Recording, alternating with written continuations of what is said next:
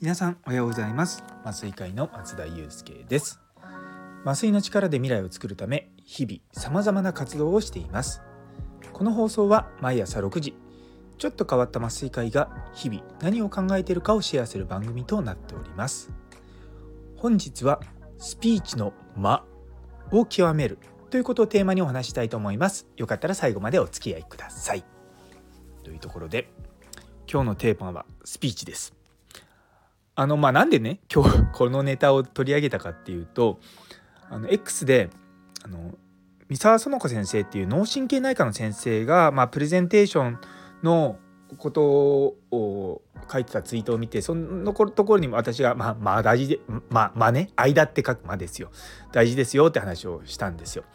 でその時に僕が、まあ、区切る「間」と、まあ、強調する間と緊張の間ってそのまあ3つの種類の間がありますよってことを言ってあのー、自分自身、まあ、ちょっとこう、まあ、まとめようかなと思ったんで今日はあの間についてあの話していこうと思います。でまあ具体的に今どういうふうにやるかって今言った通りまずその区切る間っていう言葉とあと強調する間と最後に緊張の間ってこの3つをどういうふうに使い分けるかって、まあ、具体的にねちょっと僕自分で文章作ってみたいでちょっとこれ読んでみます。で例えばスピーチにおける間は大事です。間は区切ったり強調したりするだけでなく緊張を生み出すことができます。緊張を生み出すことで聴衆の意識がプレゼンターに引きつけられ内容が届きやすくなります。だからこそ間を極めるとワンランク上のスピーチができるようになります。結構これ今さらっと読んだんですね。まあ、もちろんその文章の中にはこう点とか、まあ、句読点ですよね。そこでやっぱり文章であの止まるじゃないですか。でそれにをちょっとこう今次ですね間をちょっと意識して読んでみます。スピーチにおける間は大事です。間は区切ったり強調したりそういうふうにすることだけでなく緊張を生み出すことができます。緊張を生み出すことで聴衆の意識がプレゼンターに引き継げられて内容が届きやすくなりますだからこそ間を極めるとワンランク上のスピーチができるようにります。とまあこんな風になります。あのもちろんこれ間を使うとどうしてもあの話すスピードも速くなったり遅くなったりとかするんですね。なんでそこをちょっとこうなんだろう速さを変えずに間だけ変えるって結構難しくてそうするとなんか逆にちぐはぐな文章になっちゃうんで、あのー、まあ、どうしてもね難しいんですけどもあの皆さん分かりました？ちょっと文章をこうさらっとこの読んでる時は例えばさっきの間は区切ったり強調したりするだけではなくっていうと区切ったり強調したりが一言まになっちゃうんですよ。例えばそこは間は区切ったり強調したりっていうと区切ったりの後に一つ、まあ、一呼吸間があるんですよね。で例えば間は区切ったり強調したりするだけでなく緊張を生み出すことができます。今その緊張の言葉の前には二呼吸間を置いたんですね。それは緊張っていうことを強調するために二呼吸を置いたんですよ。でそういうふうにすることによってあの文章の中にこうまあ、流れが作れるんですよね。さらっと言うと間は区切ったり強調したりするだけでなく緊張を生み出すことができますっていう言い方と間は区切ったり強調したりするだけでなく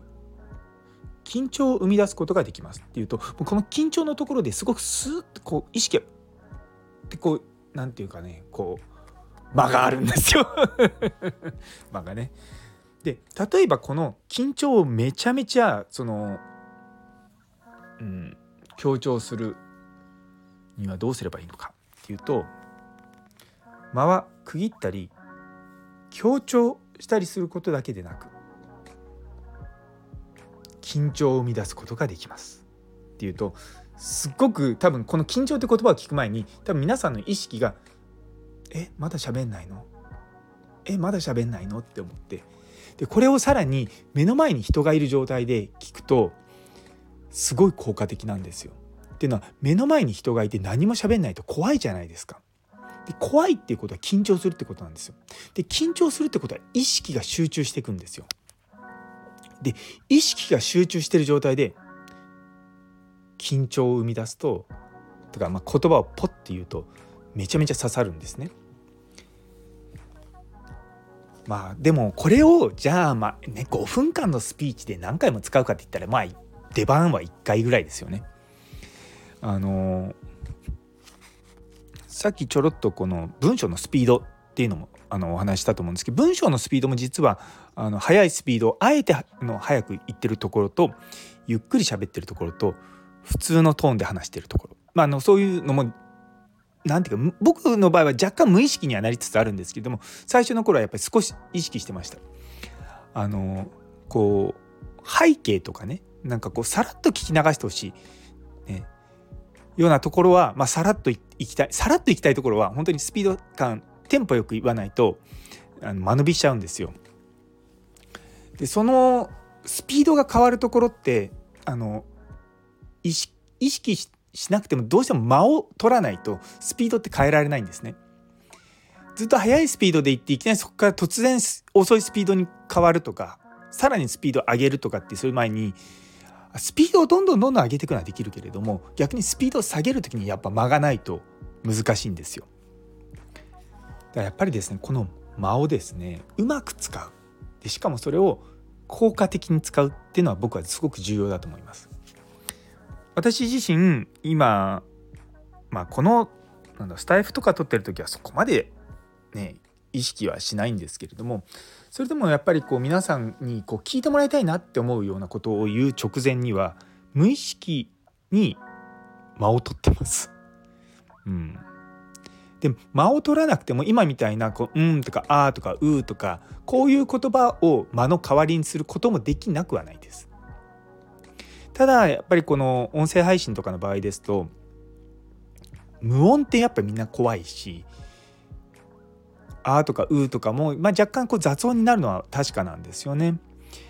だからこう実際その前に目の前に人がいるかどうかってめちゃめちゃ重要なんですよ。ただやっぱりそればっかり意識してるとなんかうまく喋れないじゃないですか。あの原稿を喋るのを聞いてるのってまあニュースだったらまだいいんですけれども聞いてる方としては眠くなるんですよね。で聴衆が眠くなるような喋り方っていうのはどうしてそうなっちゃうかっていうと原稿通りに喋ろうとしちゃうんですよ。聴衆の反応を見ながら喋るとかあとは喋ってる方の表情を変えながら喋るとかそういったことがないと本当にもう平坦になるんですよ。で平坦になっちゃうとうんなんだろうなこう意識がうん、だるくなるんですよね。でやっぱこうだるくならないようにこう緩急をつけるとか間を置いて次の言葉を強調するとかあの若干こう話してる中にこう緊張感を持たせるとかっていうことをコントロールできるんですよ。そうなのでまあ実際にはこの間一つだけでねあの全てが片付くわけではないんですけどもそのスピード感とかあとはトーン声のトーン高くするとか低くするとかこうトーンを変えるのも実は大事なんですよね。だからその辺りがですね実はこう総合的にこう出て出てるって言い方変なんですけど、まあ、そういったのを使うとあの喋り方がですね聴衆が聞いてくれるようになります 聞いてくれるんですよ。そうでこういったことはですね普段からやるとすごく効果があります。で普段からやってないとあのスピーチの時だけそういった喋り方しようと思っても自然じゃなくなっちゃうんですね。なので私も普段からもうこういったことをずっと意識してあ今まあもうちょっと取ればよかったかなとかそういうことやって喋ってます もうねもう大変だろうなと思うかもしれないですけど、まあ、どうしても僕の場合スタイフを取ったりとかあの音声配信でねやってるのもあってですね、まあ、技術が磨かれるのは本当に嬉しいです なので皆さんもよろしかったらこういったものをこう意識してやってみていたらどうでしょうかというところで最後まで聞いてくださってありがとうございます。昨日の100話したいなら1万準備するという話にいいねをくださったさやもさん、ゆいつむさん、もにさん、中村先生、佐藤先生、ミルクさん、マータンさん、タンポポさん、姉そうに先生、岡プラスさん、岸原先生、どうもありがとうございます。引き続きどうぞよろしくお願いいたします。そうですよねここの今名前を皆さんのより見上げてるところも名前と名前の間に間いわゆるさっきの区切りの間一呼吸の間っていうものを置いてます。ね、だからそういうふうに考えるといろんなところで皆さん多分無意識に使ってるんですけどもそれを意識してみるとめちゃめちゃこうスピーチが変わりますのでぜひぜひお試しいただければと思います。